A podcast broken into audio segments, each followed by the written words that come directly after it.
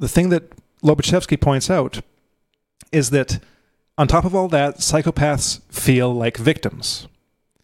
That there is a, a victimhood at the at the bottom of their activity in political endeavors.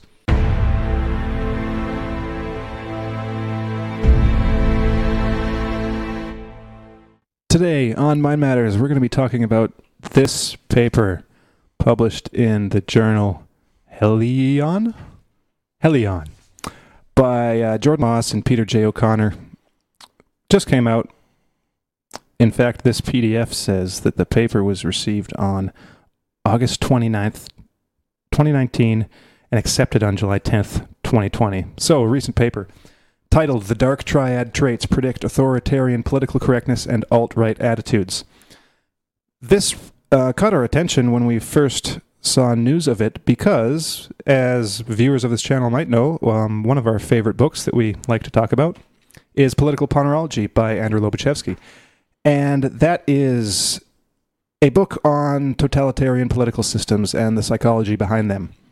Now, there has been a lot of research on the kind of like psychology of political beliefs and political systems, but as the authors of this paper point out, most of those studies have been on what you might call um, mainstream political beliefs. So, for instance, there is the kind of by now well known correlations between uh, the Big Five personality test and mainstream left and right views. So, the biggest predictor from the Big Five for a liberal attitude will be openness, openness to experience, and the biggest for a conservative viewpoint will be conscientiousness, kind of hard work and getting things done.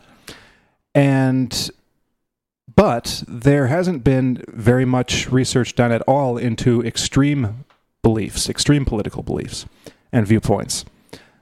Um, in this paper, it's a short paper. I mean, it's only th- essentially three pages. So, and it's you can find it for free online. It's open access.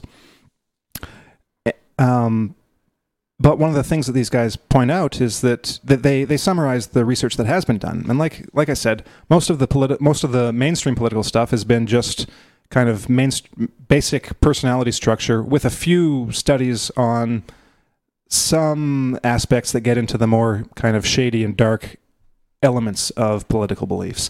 For instance, uh, Bob Altemeyer and others have done work on right wing authoritarianism. There's been some research lately on so called left wing authoritarianism, still kind of um, murky, and only one or two other studies that have that have looked at specifically these dark triad traits in relation to politics. So there was one study, for instance, that found a link between, um, let's see, a link between, I'll go from memory, um, psychopathy and conservatism, conservatism, sorry. And that's kind of like the only the only paper that's really looked at it in these terms, and even then they point out um, the the limits of that study. This one gets a lot more specific, and then they look at three kind of new emerging political beliefs that only really have come about um, in the last ten years or so. So they divide them up into politically correct authoritarianism, politically correct liberalism, and white identitarianism as a subset of the alt right. And as they point out, these are new emerging or emergent phenomena. A Google search of the kind of standard um, PC, PCA, or PC authoritarian words like microaggressions, trigger warnings, social justice warriors, or alt right and the specific alt right beliefs, you can't really find them on the internet, for instance, in a Google search before 2010. It's only been in these last 10 years that they've really come to prominence. So, this is the first real study to take a look at what might be the kind of predictors or features of what, you know, what describes the people holding those beliefs. And so they did this study using the, or comparing basically a, a survey of around 511 people and testing their beliefs according to these uh, these these three political mindsets and then correlating that or seeing what the correlations are with the with the dark triad. Now, if anyone's not familiar with the dark triad, these are psychopathy, narcissism, and Machiavellianism. And there are kind of these self test questionnaires that uh, that you can do that psychologists have developed to test whether or not a person has these traits. And so, remarkably, um, for tests that are testing something that's so kind of socially unacceptable, you manage to get pretty honest results most of the time. So these seem to be fairly reliable and valid tests. Now, how how valid and how reliable, um, I don't know. I mean, I'm not a clinical psychologist or a statistical psychologist, whatever they, might be called. So I don't know the statistics. Like when I get to the, the, the the sections here on the the correlation, like coefficients and all that, I really have no idea what they're talking about. So to a certain extent, I just have to take them at their word um, that what they're saying is uh, significant. So with that grain of salt in mind, they do find correlations with between these three dark triad personality structures or personality traits and certain of these new emerging political belief systems or belief sets. Well, Harrison, um, maybe uh, maybe just a quick kind of outline of uh, what the dark triad consists of, uh, just to flesh it out and remind folks listening uh, what they are. Uh, the first, narcissism, characterized by grandiosity, pride, egotism, and a lack of empathy. Machiavellianism, characterized by manipulation and exploitation of others, an absence of morality, unemotional callousness, and a higher level of self interest. Psychopathy is characterized by continuous antisocial behavior, impulsivity, selfishness, callous and unemotional traits, and remorselessness. So, um, I think just to keep in mind uh, th- those specifics and how they show up uh, in in these individual extreme positions of both left and right um, is a helpful way to to look at it when we're reading the news, uh, when we're uh, seeing events happening everywhere, and we can identify these these very traits in the people who are acting out or uh, exemplifying these traits we can kind of see where all of this is going and why, in fact, uh, the the dark triad uh, prominence in the types that we're going to describe today um, is so prominent. Mm-hmm. Well, one thing I forgot to mention: it wasn't just the dark triad; it was also an entitlement um, survey or questionnaire. Mm-hmm. So and entitlement is uh, or can be a trait of narcissism, but it seems, you know, again, based on just what I what I am able to read about these surveys, seems probably to to be to not like if you were to measure a whole bunch of people on the with this narcissism test with this dark triad test it might it, it wouldn't be a perfect correlation with the entitlement test. So it seems to me probably that the entitlement test is uh, measuring something slightly different or you know something that might just overlap with um, with narcissism. But what they found again like i said were some significant correlations. Um, before i get to those before you know get to the the, the shocking results of this study um, I just want to look at a few of the things that stood out for me in this paper. Uh, first, in the introduction. So, first, just a different uh, a, a, a description of the difference between political correctness authoritarianism and political correctness liberalism. Um, they, for the purpose of this paper, define collect- political correctness as a set of related attitudes characterized by the desire to af- avoid offense and avoid disadvantaging certain groups in society. Now, the the liberal version of this, so not the authoritarian one, argues for the removable for the removal of ostensible social and emotional barriers of disadvantaged peoples. Whereas the authoritarians um, are primarily concerned with physical and psychological safety. And a core aspect of politically correct authoritarianism is a belief that aggression and force are appropriate methods to achieve these ideological goals. And um, white identitarianism, I mean, everyone's heard of the alt right, you know, for the past four years. So I don't think we really need to get into that. Um, basically, it is what you think it is. And if you need a bigger description, then uh, read the paper. um, the one point that they make, you know, in, in defense of why they're conducting this study in the first place is that the traditional big five personality predictors don't account for these beliefs.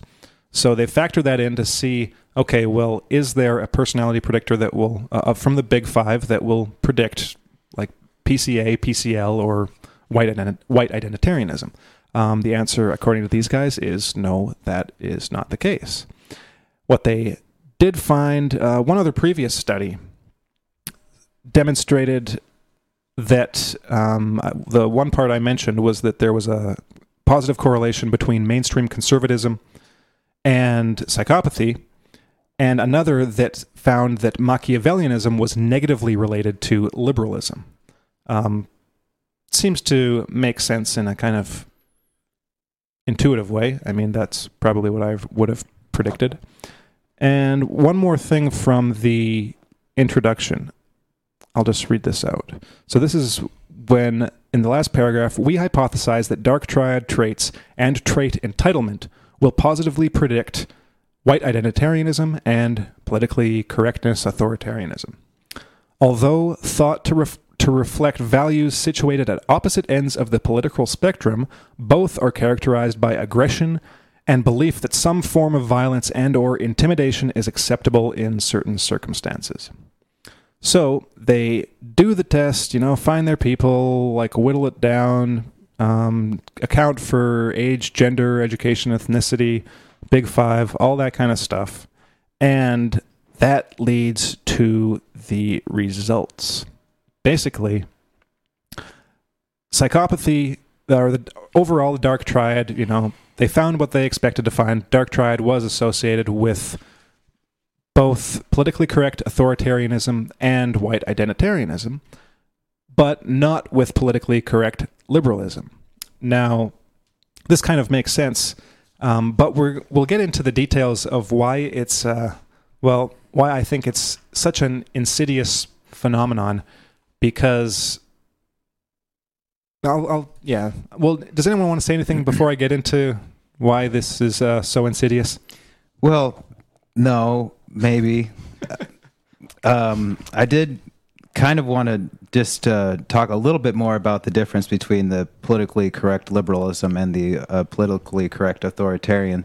Sure. Just using two different uh, questions that try and isolate these the different beliefs of these t- this these two subsets of the political correctness uh, movement. And so the the liberal uh, belief is that there are no biologically based differences in personality, talent, and ability to reason between racial groups, which is you know that's a very liberal uh, belief. It's a reason why researchers who research you know these biologically based differences kind of get are subject to cancel culture, but it's uh, it's a compassionate belief. It's mm-hmm. one that wants you know egalitarian society. But the politically correct authoritarian belief is that when a charge of sexual assault is brought forth, the alleged perpetrator should have to prove his or her innocence. And this is where you start to see the um, the desire to um, to the warping of our, you know, the legal system and the idea that you're uh, innocent until, until proven guilty for the purposes of whatever, just crushing opponents and and what have you. But it's interesting because in the paper, there's a you know there's this idea that compassion kind of frames the entire politically correct movement. Um, he also cites another paper in 2015 that details the entire history of the you know well not the entire history of the of the movement but back to the you know the early 20th century, especially with Lenin and the you know the rise of this the the thought police, you know, and the the thought crimes, and how there was it was widely seen both in you know Maoist China and in the Soviet Union that if you could force people to think in a, a, certain way using language, if you could force them to only use the right language, then you would force them to think in the right language, and then you would thereby change their habits and their behavior, and you would mold them into something that you could be that was more easily controllable. And you know that doesn't sound very compassionate to me. So I think that there is a split there that the politically correct liberal um, for. Uh, for whatever reason. I mean, they believe these things. They're you know they they're very nice. Um, they, I personally probably believe them um, myself that there are no biologically you know based differences in in between races in the sense that um, would make them less valuable. That anybody is inherently less valuable of a human being um, because of their race or ethnicity. I have that that belief. Um, but then uh, there is that seems to be of a different genus or a different species of from this other this other movement. Maybe that will mm. can can kind of um, lead into or segue into yeah. why you think it's so insidious. Yeah, exactly. That leads in perfectly because in the discussion section, I'll read one sentence. Um, psychopathy, which is characterized by a lack of empathy and antisocial behavior, was a, st- was a strong dark trait predictor of all political attitudes. So that's all three. But here's where it gets interesting. It is, or it positively, it positively predicted white identitarianism and politically correct authoritarianism, and negatively predicted politically correct liberalism. And Machiavellianism was the strongest unique predictor of white, white identitarianism, but it's not clear why. And I'll just finish off this paragraph. While narcissism had significant correlations with both um, white identitarianism and politically correct authoritarianism, it tended to have small and non significant effects when controlling for entitlement. Indeed, entitlement was a moderate, unique predictor of both white identitarianism and politically correct authoritarianism, and the strongest predictor of politically correct authoritarianism. So, to get into that a bit, psychopathy predicted all three, but in different ways. So, there was a positive correlation between psychopathy and politically correct authoritarianism and white identitarianism.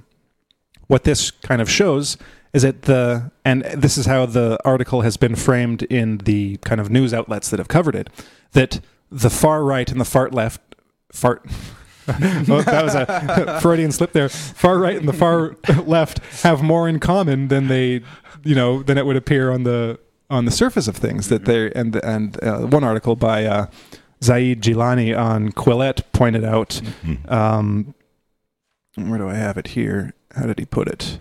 That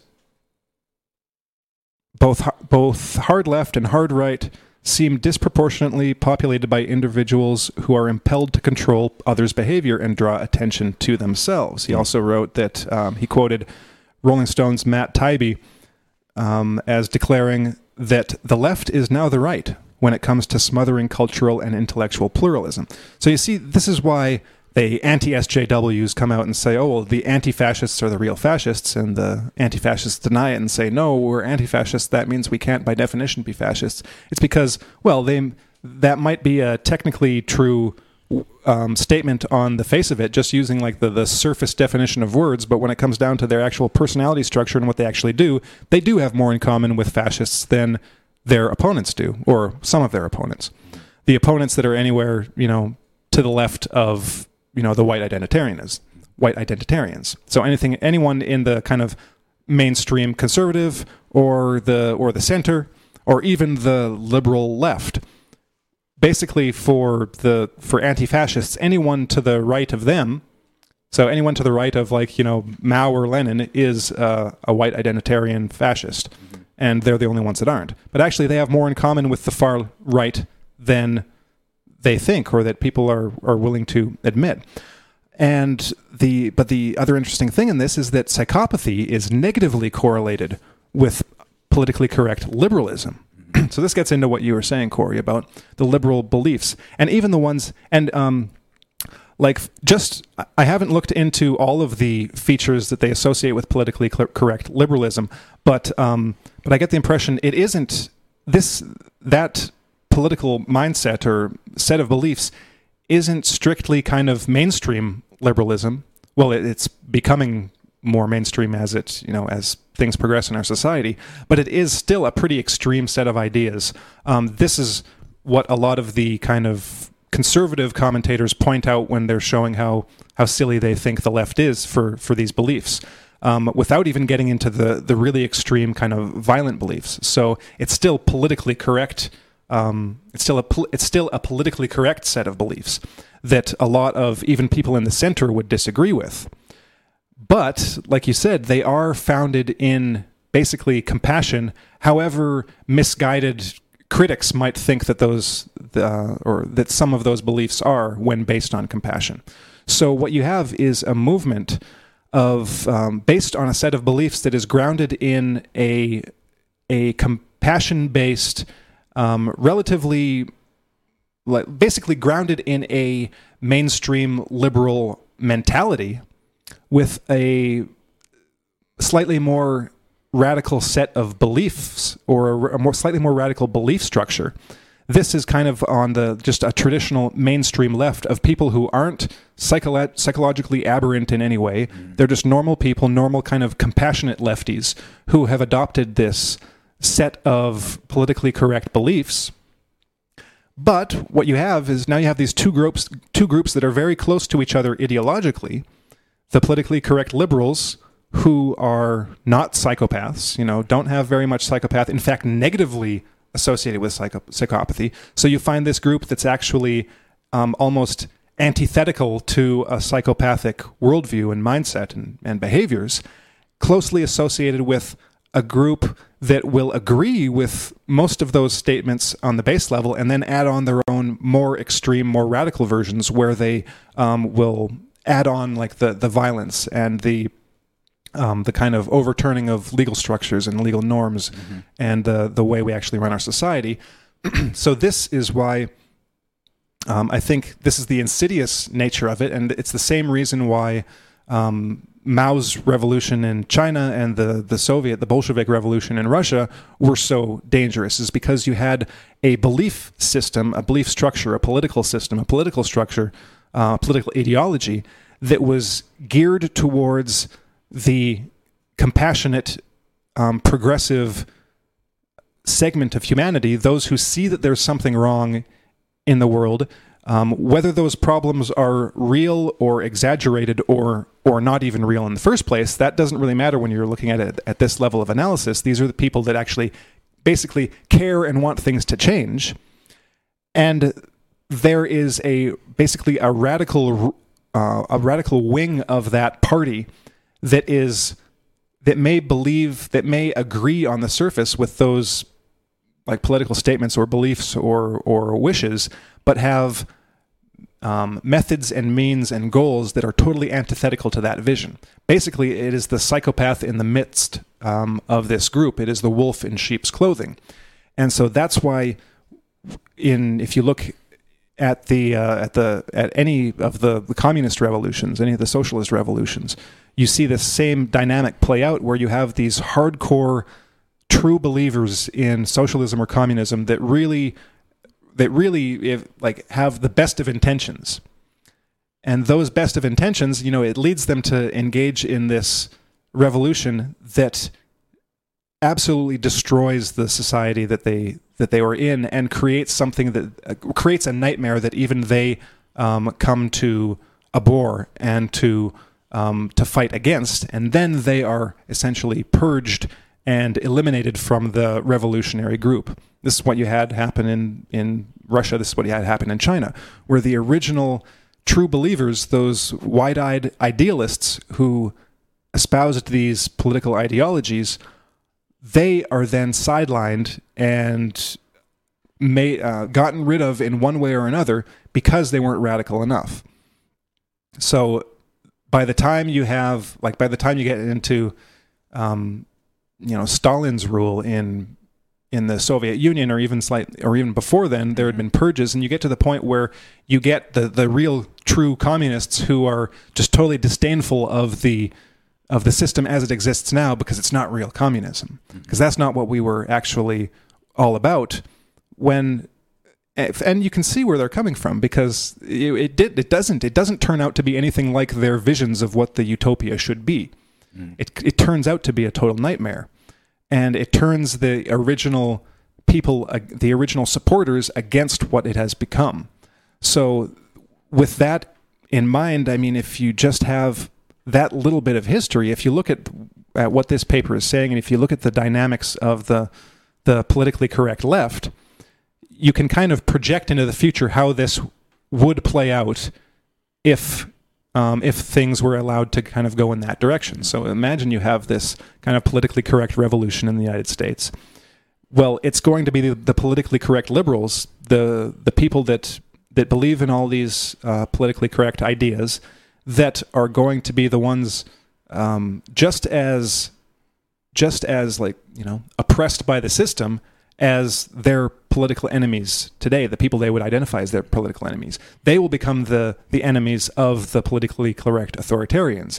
And then in that politically authoritarian group, you have this process which just progressively, no pun intended, um, refines this politically correct elite to the point where all of the all of the slightly moderate members get um, sidelined and otherwise disposed of, and you get you get this kind of um, refined. What's the what's a better word for for refined? Like like a chemical a chemical word. Where, well, Distilled out. yeah, or- distilled. That's the one. That's the one. You get this distilled group of like the the most radical, the most extreme, the the harshest, the ones with the least amount of conscience, the most conscience, the most psychopathic. This is what played out in the the Great Leap Forward in in Mao's China, where they the from the top came these absolutely impossible quotas and goals for production, like production of grain or production of steel, and they were so impossible that the the people on the bottom, like the actual workers, couldn't possibly couldn't possibly produce what they were expected to produce, but they had to. So what you had was a lot. There was a lot of fudging of the numbers going on, saying that they produced more than they could, and as as as they couldn't or as they didn't meet their targets, there was just this progressive um, purging of all these elements, like several times over those like four years, um, where the the people that couldn't get the job done were removed, and they were then they were replaced by people who were even harder, even harsher, even more psychopathic. Like these, so these, so they were basically replaced by like absolute like maniacal slave masters who um, who tried their hardest to to make sure these these impossible goals got met. But it's it was a, a complete recipe for disaster because this is the, like the conclusion I've come to from just reading this account of the of the um, you know the Great Famine, the Great Leap Forward, is that this is the perfect recipe for um, for producing a kind of politically correct authoritarianism or a or on the right, whatever you would call it on the right. Um, it doesn't have to be white identitarianism, but just a, a far right version is that you, at least one method, is to create an impossible set of demands that comes from the top. Because, and to have that person at the top, like in this case Mao Zedong, like a total egotist. Not necess- I don't think even necessarily that Mao Zedong was a psychopath. I just think he was a total egotist. He couldn't he couldn't admit to being wrong and even when he was wrong, he would then blame someone else or come up with an excuse of, of how he wasn't really wrong, but he was actually right, even though there was this evidence that he, would, he was actually wrong. It was this mental gymnastics that he was able to go through in order to, to always be right, and his plans had always been right. Even when confronted with like facts from his own party and from his own supporters that things weren't working out, he always had an excuse. When you have a person like that in charge, whether it's Stalin or Mao, and when you have these impossible goals, then that process that's going on all down the food chain, i the only way that it can that it can progress is exactly how it did, where the the more moderate people are removed and sidelined. So the people that actually see that this isn't working, there are problems here, they try to tell the people above them, and where's that going to go? Well, we have our we have our goals, we have our quotas, you have to meet them. And then when they if they persist and they actually and their voice is actually heard, what actually ended up happening is that the people at the top, Mao and his strongest supporters, who would always um, like tell him he's right and acknowledge that he was right. Well, then what? How do you reconcile the two? How do you reconcile the fact that Mao is right and that there is this great production and this great capability, and everyone else is producing right because all the numbers that they're sending sending us say that they're producing way ahead of what of what we even expected. What do you do with this guy, or what do con- what do you conclude about this guy who's saying, "Oh, we can't just do it; it's it's impossible"? Well, he was a counter-revolutionary. He was a rightist. He was a um, like a, an enemy of the the revolution, trying to sabotage the the Great Leap Forward. So that guy gets eliminated. Everyone like him gets eliminated. Every, everyone out him gets taken out of the chain of command to the point where all you have are yes men and the people willing to enforce that yes man attitude and enforce those impossible quotas, which just makes life miserable for everyone underneath. And and a lot of the times Mao wasn't even aware of what was going on. He did become aware of it. Um, you know, eventually, and that's when he blamed all. He, he, he when he when when one of his top guys that he really trusted finally um, like did his own investigation and found out all this stuff was true that people are starving all over the place. No one has food. No one has shelter. No one has clothes in, in you know in, in the province that this guy lived in and, and came from. Finally mao listened to him and said oh wow there is a problem. And that's when he blamed it all on kind of counter-revolutionaries. It's like, oh, I can't believe that the the petty bourgeoisie managed to take power again. How did they manage to infiltrate the party? Well, it was his. It was they were they were following his goals. It, they weren't bourgeois that had infiltrated the Communist Party. They were who they'd always been, like you know, idealistic supporters of the of the revolution, just trying to meet the impossible goals. But they got labeled as such. Um, yeah, well, so just total insanity. Yeah, total insanity, and uh, something to some great degree, I think that we can see unfolding in the U.S. right now with uh, this kind of um, radical uh, political leftist movement towards um, equality and uh, via COVID nineteen policies and um, yeah. and just uh, just this this political movement that exists in its own echo chamber that has plans for everything green that refuses to look at the studies and the and the history and the thinking that proves that many of their policies simply do not work, will not work, uh, are leading the U.S. towards disaster, and yet they are absolutely adamant that they're correct, that they're taking the high ground. And in the meantime, uh, we have a, a, slow motion disaster in our in our major cities. Uh, in I think what's going to happen when the economy ultimately crashes and things are are reset to take a more uh, green uh, point of view, so to say, uh, by people who are in positions of power, and and so we're seeing that to some great extent unfold before our eyes. Uh, but there's another phenomenon here that isn't discussed in the paper, and that is the fact that I think that when you have these radical left, uh, politically correct authoritarian types uh, in, increasing in their power, in their vehemence, in their actions, in their behaviors, uh, it it has a tendency of causing in those who are on the right or closer to the far right their own reactionary tendencies and their own uh, um, movement towards their authoritarian thinking and their radical sensibilities, where they might otherwise be left to a more mainstream point of view. So there, there are these forces on either side of the spectrum that are acting on one another and reacting to one another that only sort of exacerbates uh, this incredible divide that we're seeing in the U.S. right now that really threatens to become something that we haven't seen in the U.S. for the last 135 years. I'm talking about the Civil War, although this will take on very different uh, dimensions, I think. So that that's what we're seeing here.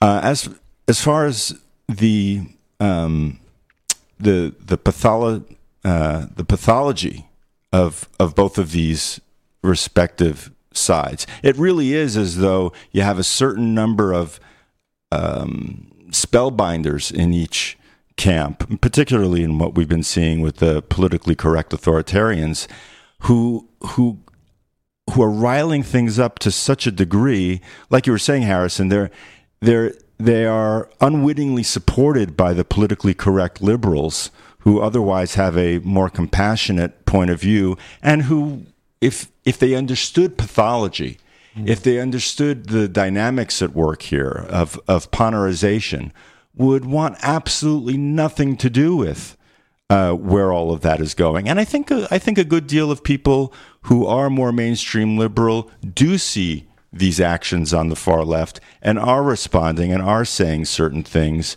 And if you know if they have a, a fair, healthy uh, psychological state of mind, uh, but they really do have to work at, I think, this, you know, making the distinction between what they believe, what they're willing to do to see their their beliefs and their morals implemented in society, and what they're seeing those on the far left doing.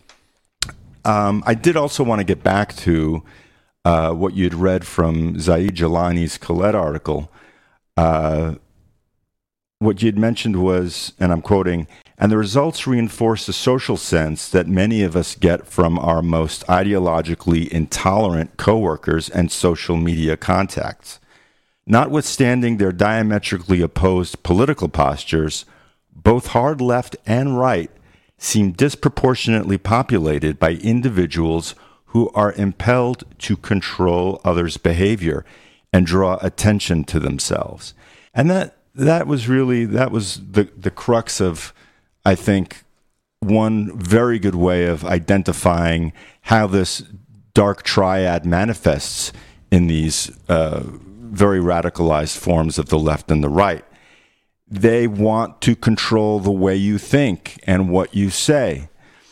Uh, there was also a recent study that um, also about the dark triad, coincidentally. Uh, this is from an article by Elizabeth Nolan Brown in Reason.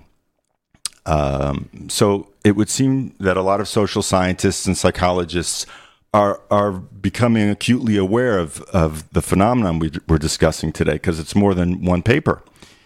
So she writes, new study links virtue signaling to dark triad traits. Being accused of quote virtue signaling might sound nice to the uninitiated, but spend much time on social media and you know that it's actually an accusation of insincerity. Virtue signalers are essentially phonies and show offs, folks who adopt opinions and postures solely to garner praise and sympathy, or whose good deeds are tainted by their need for everyone to see just how good they are. Combined with a culture that says only victimhood confers a right to comment on certain issues it's a big factor in online pile-ons, and one that certainly contributes to social media platforms being such a bummer sometimes. So, here's some fun you looking at, quote, the consequences and predictors of emitting signals of victimhood and virtue, published, and that's the name of the, the study, published in the Journal of Personality and Social Psychology. The paper from University of British Columbia researchers Ekin Ok, Yi Qian, Brendan Strejcek, and Karl Aquino details multiple studies the authors conducted on the subject. Their conclusion psychopathic, manipulative, and narcissistic people are more frequent sig- signalers of virtuous victimhood.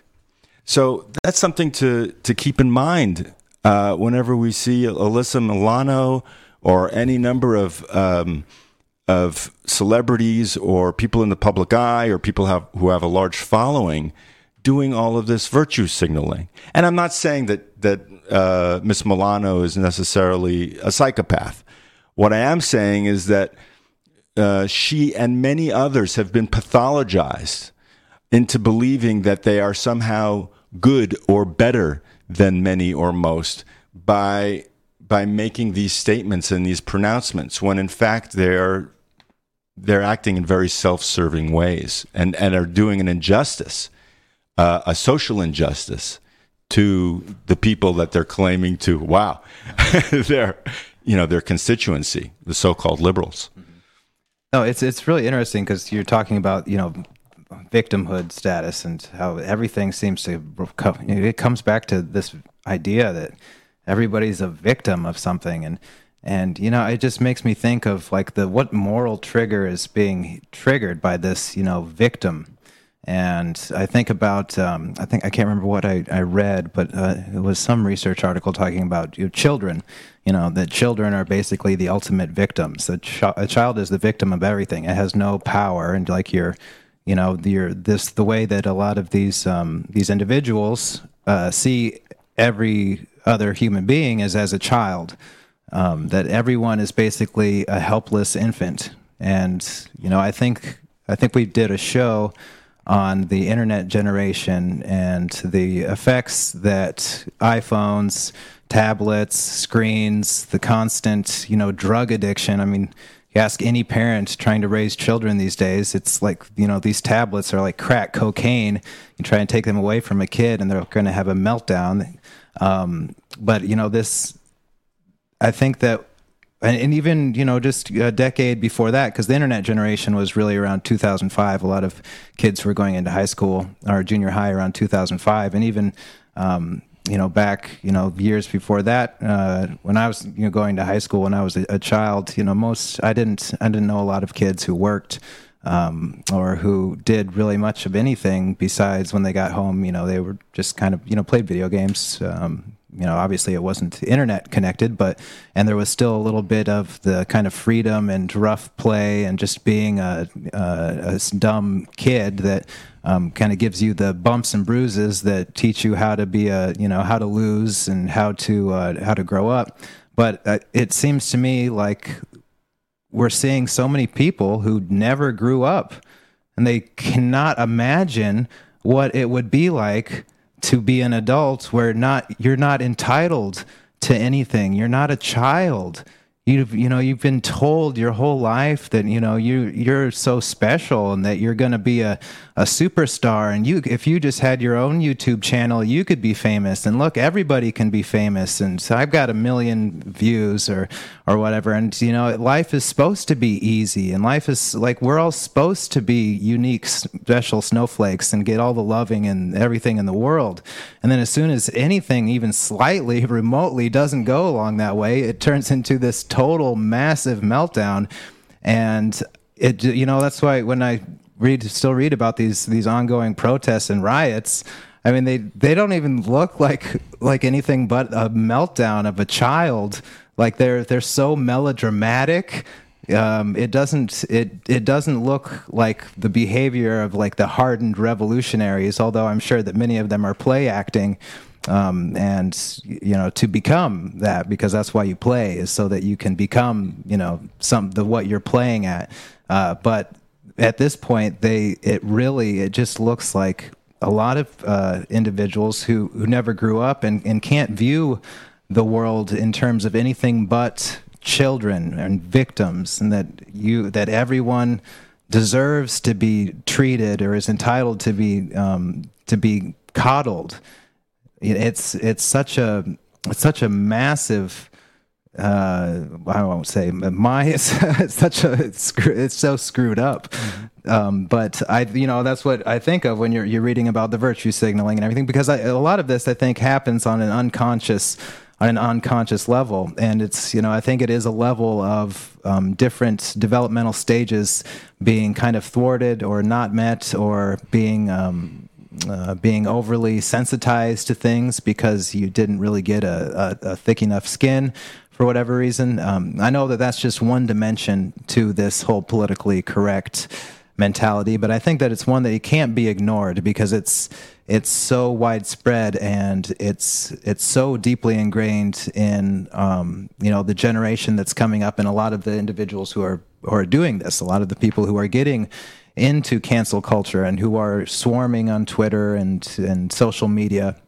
in order to you know take people out. I mean, a lot a lot of them uh, have that this has been their their life, and they don't really know much of anything else. They don't know how to be an adult. Is what I'm saying. Yeah, and just to look at the political situation in the U.S. for a moment, it's almost as though uh, there has been this harvest of um, of uh, what was the term you used, Corey? This kind of um, self entitlement and uh, and um, this tendency towards victimhood that's been it's been created in schools and propagated in culture. And because of the leaders that we have, uh, particularly in, in the Democratic Party, many of them, not all of them, it, they have given tacit permission because of their agendas to say, you should feel this way. And Yeah. we're okay with you acting out like a child. So this is a, uh, I mean, it's multi level. There's a lot going on here. There are a lot of different dynamics and it is complex. But it, it's, it's a, it's not only this, uh, this grass movement, cultural, psychological development. It's also this uh, political uh, movement that has been shaping the minds and the sensibilities of people for the past two decades and has become weaponized in the way that ISIS and Al Qaeda have become weaponized by the, the U.S. as proxy forces in Syria. I mean, people don't even question why they think the way that they think, I think. Uh, they are they are these automatons who are these uh, these extensions, these tentacles of political movements that are being used uh, basically in the service of accruing more power uh, for for leaders. Uh, and like you were saying before, Harrison, you know the a lot of these individuals who might otherwise have good tendencies and good intentions um, are are largely unaware of how they might be used to further an agenda along, only to be dismissed and discarded at some later time.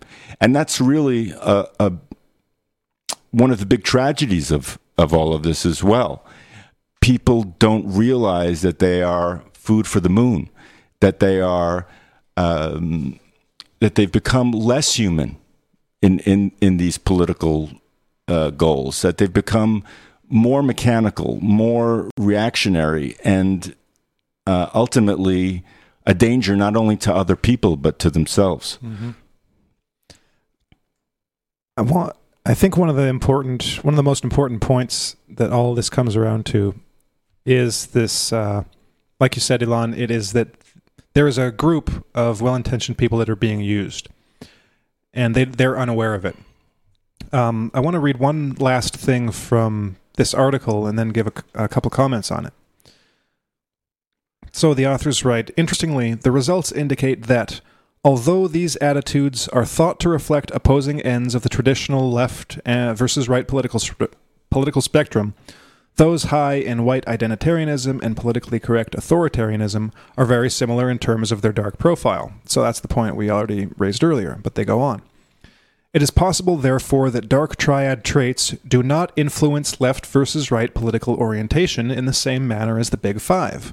That is, openness to experience and conscientiousness predict political left and political right political orientation, respectively, but rather influence the strategies that people use to achieve their ideological goals. For example, right and left orientated individuals high in trait psychopathy might use similar aggressive means to achieve their goals, despite such methods being inconsistent with traditional compassionate left oriented values. So I think that's a very important point, and there's one thing that um, that's kind of missing here that's uh, that needs to be kind of filled in. It's not just a matter of strategies. I think that's um, it's partially true. Like you will have um, so the basically what they're saying is that these specific dark triad traits like psychopathy, narciss- narcissism, and Machiavellianism will affect the way in which a radical agenda is enacted, basically through kind of extremism and violence. And then kind of that's kind of obvious on the surface of things. It's kind of doesn't really take a take much to come to that conclusion, but there when we get into psychopathy in particular, there's an, another angle here that no one really brings up. this is kind of one of the main points that Lobaczewski um, repeatedly comes back to in his book Political Ponerology, and it has to do with the nature of psychopathy. Because psychopathy, for instance, like uh, psychopathy isn't a strategy or a just a way of doing things. It is a personality structure. As a like it's it's considered a personality disorder, It is a rigid personality structure that determines that, uh, to a large degree, how an individual thinks, acts, behaves, and feels, or in the case of psychopathy, doesn't feel. Because psycho- psychopaths lack the, the depth and the emotional capacity that even kind of an average person does. They can't feel empathy. They can't feel uh, uh compassion. They can't feel um, um, any kind of remorse for what they do. Like people are simply and only objects to them, so that they can they can murder and not feel a thing about it. They can kill hundreds of thousands of people and not feel a thing about it. They, they can laugh about it. They can have a good time doing it if they're sadists. But the thing that Lobaczewski points out is that on top of all that, psychopaths feel like victims. That there is a, a victimhood at the at the bottom of their activity in political endeavors that they feel like the world has wronged them. Because in a sense it has. Like you can see it from their point of view. They have a particular set of um, let's say desires, ways, strategies, ways they want to do things, things they want to do, things they want for themselves that society won't give them and can't give them because everyone else isn't a psychopath. Psychopaths basically want um, want the world. They want everyone to to do things for them. They don't want to work for what they get. They want everything to be given them. Given them. In, in the workplace, a psychopath will use the work of others, manipulate in such a way that they will get the credit for other people's work. They will demean and um, eliminate people that are in their way for their like job success, for their promotions or whatever. They will use and abuse people in order to get what they want. Now, in a normal society, those things are frowned upon. People aren't um, like adulated and, pu- and put in such positions in ordinary life. I mean, there are exceptions, of course, always, but in ordinary life, that it doesn't work that way. People don't just worship you because you are you. You kind of have to to work things. You work at things to get things in return. You have to earn respect. You have to earn people's um, trust and approval. Psychopaths want all of that, and not only that, they want to dominate and domineer um, other people. They basically want to be tyrants over the people around them, and they think they deserve it. So when they don't get that, when they see how psychopaths are treated in society, that is, put in prison for being um, violent, you know, malevolent criminals who don't have anyone else's interests at heart but themselves, they see that as a great injustice. And so, really, from their perspective, what they want is social justice for their kind, for psychopaths.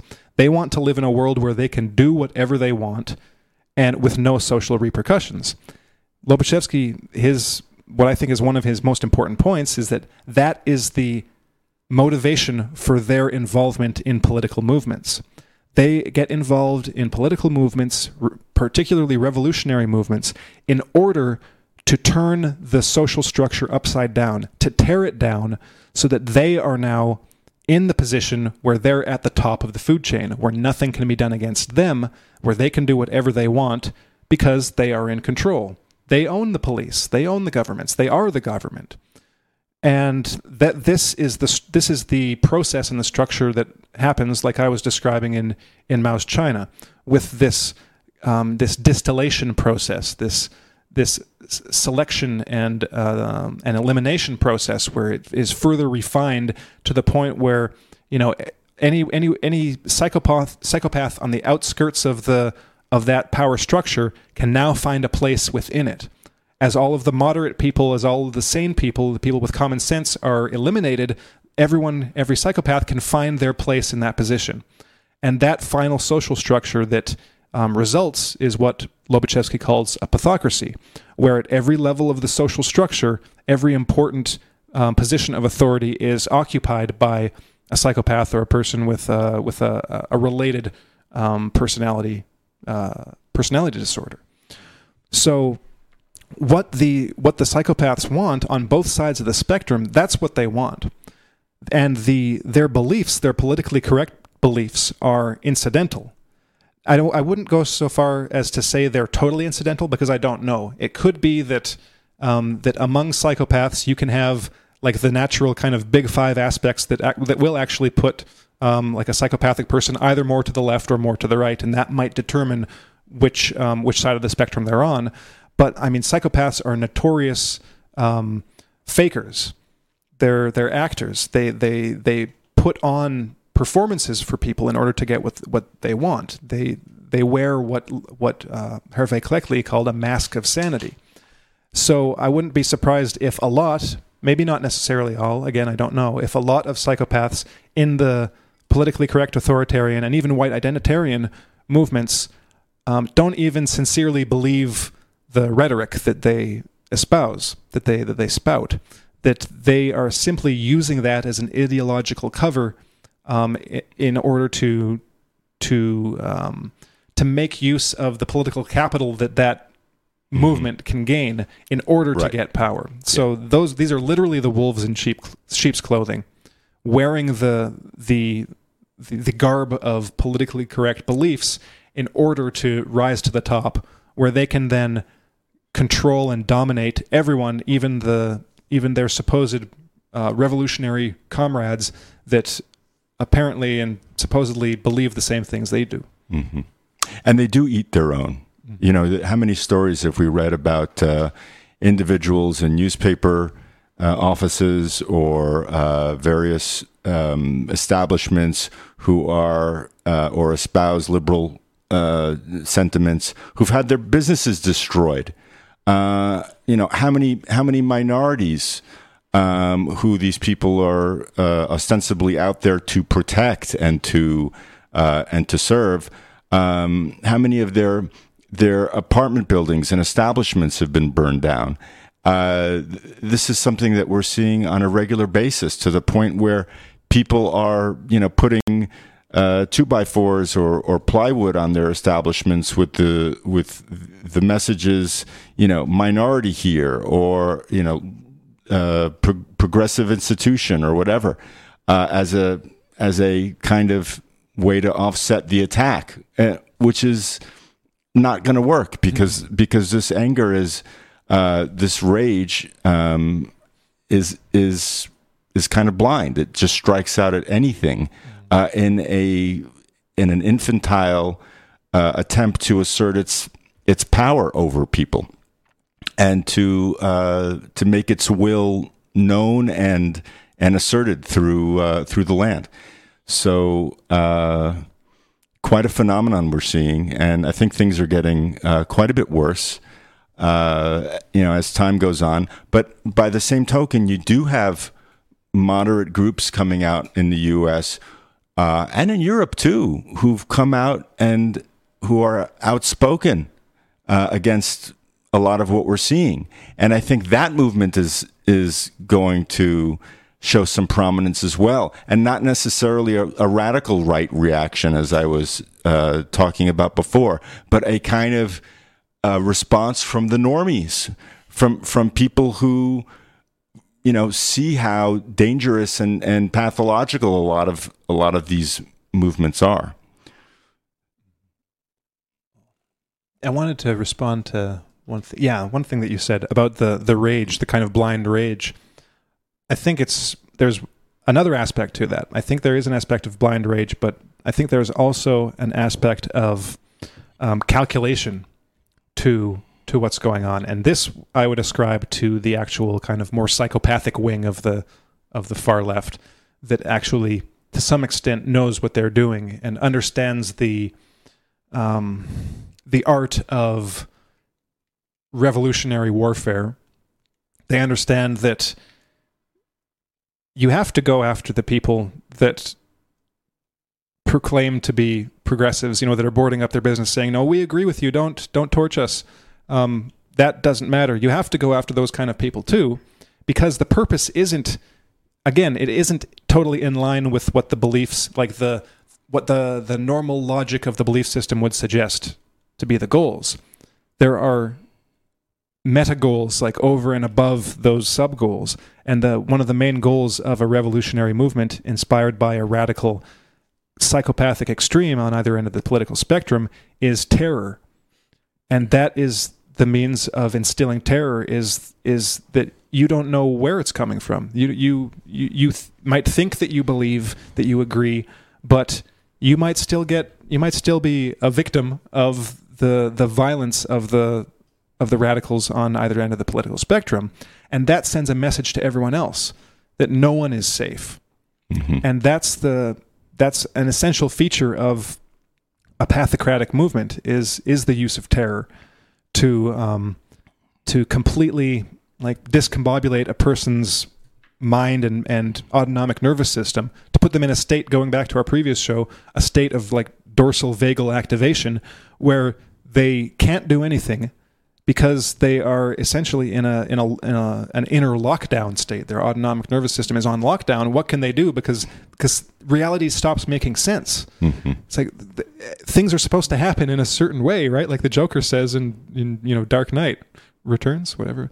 Uh, that things are supposed to happen in a certain way, and when they don't, when when the normal categor- categories of like perception and behavior and cause and effect break down, then you're thrown into a world of total chaos where you don't know what works. You don't know what action will save you and that shuts you down. That's the uh, that's also related to the paranoia switch that Martha Stout talks about in her book. It's like that use of of terror and fear has an effect on your very physiology that makes you then incapable of standing up against what is happening, and it then makes it easier for a radical revolutionary group to to dominate and to take over. And that's why and it works well, it works because they know it works and and and they know it works, and therefore that's what they do. It, it is instrumental. It is um, calculated. It is a type of instrumental aggression, which is one way of categorizing the the type of aggression that psychopaths use. It's not necessarily reactive. They don't just uh, get a like blow up in a heat of uh, in a in an explosion of like reactive anger to what someone does. They're Right. instrumental about it. They're manipulative about it. They're like, okay, if I scream at this person, for no reason or for this reason or say it's for this reason, it'll have this effect on them. They will react this way emotionally, which I think is funny because I don't really understand why they react that way, because I don't. But I know it works. I know it's an effective way of manipulating a person. I know if I do this, this, and this, that they will get into such a state where they will do what I want them to do. Mhm. And that's really all all aggression or violence is for a psychopath. It's strictly um, instrumental. It's like, oh, if I do this, I get what I want. You know, it's like it's, so it's the total opposite of the of someone more of a traditional leftist orientation who might say, oh, if I'm nice to this person, they might do something nice for me. Well, um, and they might be like totally genuine about it. Well, it's the same thing for a psychopath, but on like the kind of like bizarro world version of the planet. If I'm nice to this person, if I pretend to be nice, um, I might get what I want. And if not, I can just totally destroy this person and ruin their life. Doesn't matter to me. Either way, I might get what I want. Um, then you add sadism on top of that, and that's a whole other story because uh, I don't think all psychopaths are sadists. They don't all enjoy hurting other people. Um, it's just, like I said, it's just that's just the way they get what they want. But there are sadists who actually enjoy it. And oftentimes, this is what uh, um, I'm pretty sure. I can't remember if there's been uh, studies on this or not. I think there have been about people who are actually torturers, like in war zones. They, that uh, the people who actually take on the role and the job of torturing other people are often sadists. They often enjoy doing it. Um, and that's and that, that's an aspect of serial killing as well. Um, a lot of serial killers actually enjoy what they do, like we did that show on Israel Keys, and basically that I just want to use that point as a final uh, final point to reinforce what I said earlier about the importance of understanding the actual psychopathic mindset. Is that that's the reason that they feel um, jilted and scorned by society and hard done by, because you take a guy like Israel Keys. That's the kind of epitome uh, and the like the the timus the uh, Essence. the essence of like psychopathy in its worst form is a guy like Israel Keys. What he would like is nothing more than to live in a world where no one could get him. He didn't have to hide. Um, he could just rape, kill, torture, mutilate, and get away with it. And at, on a certain level, that is what all psychopaths involved in politics want to a certain degree. You know, not to that kind of like that's almost like a cartoonish version of it. But there are people like Israel Keys, Mhm. and um, and psychopaths, no matter how different they are, whether they're serial killers or not, they all have that same mindset, that same psychology. And so those are the kind of people that are behind um, and instru- and instrumental to or no um, inspirational to um, extreme and radical political movements. Those are the people running them. Um, those are the people inspiring the, the the actions and inspiring the course of events and the the trajectory of those political movements. Mhm. And so, to, just to reiterate what you were saying, Elan, if, or uh, maybe it was Corey, if the politically correct liberals who are negatively correlated with psychopathy were to ever understand that, they would they would be horrified. Unfortunately, it doesn't. You know, it's hard to see how they can be um, with such a kind of humans are so um, so hard. It, it's hard to change our minds when we have like uh, political beliefs, right? We we tend to we tend to make excuses for the people on our side Right. Because they're on our side. You find this in all in all groups, all you know. There's a lapse of knowledge Right. or awareness of how this actually works. Yeah. So, but who knows? Maybe if maybe like Lobaczewski said, if people were to just be made aware of this and to actually just understand it to some degree, maybe that would have a, an effect, um, kind of like a, a mind vaccine. Um, it might. So who knows? It might for some people. But unless, do you have any final thoughts before we end for today? Take your damn mind vaccine. Yes, take that mind vaccine. Yes, th- th- this is uh, really good information uh, to take with us going forward as we um, as we see these layers upon layers of uh, trauma that a lot of people are experiencing at the hands of you know uh, state and local leaders telling you to to wear masks and to be content with staying home and socially distancing. Obviously, that's one layer of it. Then there's all this mass trauma that people are experiencing in the form of of riots, of being told that they should take the knee, uh, lest they be considered uh, less than good people. Uh, we have the presidential election coming up. We have uh, an economy that's that's teetering on the absolute edge of oblivion here before it's transformed magically into something uh, more insidious and um, and controlling than than uh, we, we we can imagine. I mean, there are layers and layers here that uh, we'd all do well to think about and consider, uh, and try and help mitigate for ourselves as we go forward. Did you want to add something, Corey? No. All right. Nope, that was that was well said. All right. Well, then, um, check out the paper. Check out our previous shows on political ponerology.